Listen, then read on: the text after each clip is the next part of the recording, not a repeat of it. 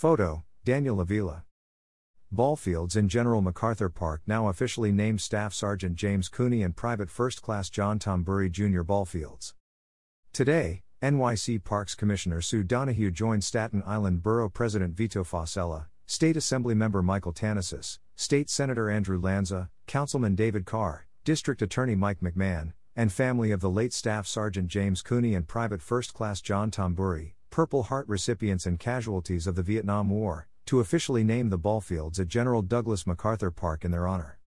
Parks are places for fun and recreation, but also reflection and remembrance. And we are very proud that Staff Sergeant James Cooney and Private First Class John Tombury will be forever memorialized here at General Douglas MacArthur Park, said Commissioner Donoghue. With overwhelming support from the community and our elected officials, I'm proud to name the ballfields for these two Purple Heart recipients, and hope that their ultimate sacrifice is honored here for decades to come.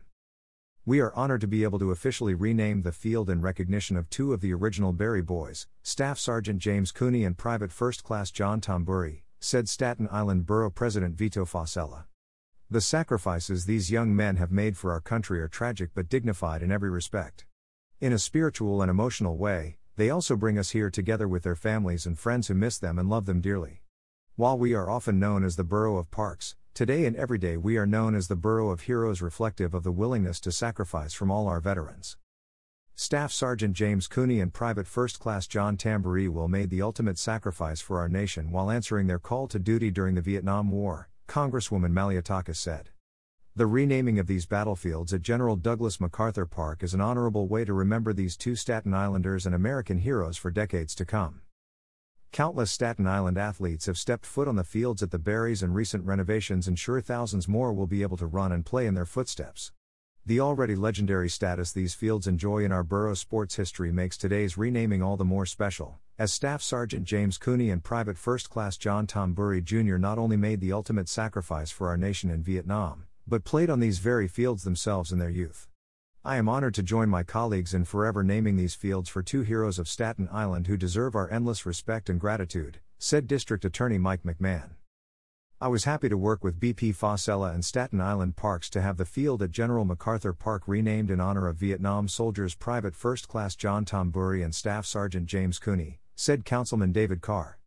These native Staten Islanders made the ultimate sacrifice for our country. It is an honor that their names will be forever cemented at MacArthur Park.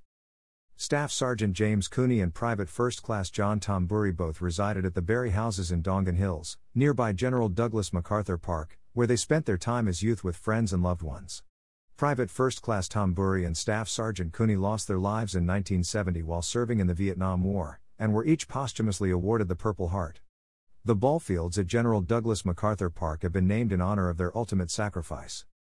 The designation was made with strong support from the Staten Island Borough President Vito Fossella, Council Member David Carr, and Community Board 2, and the families of Staff Sergeant Cooney and Private First Class Tombury. The newly named ballfields lie within General Douglas MacArthur Park, originally developed as part of the General Charles W. Berry Houses public housing project. The land encompassing the park and the General Charles W. Berry Houses was once occupied by the Richmond County Fairgrounds.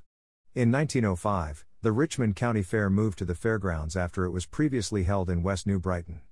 The venue featured a grandstand, half mile track, and 100 foot long exhibition building specifically designed to host this annual event.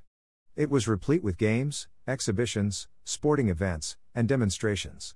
The fair ran until 1926 and was later revived in 1979 at historic Richmond Town, where it is still held every year. Photos Daniel Avila.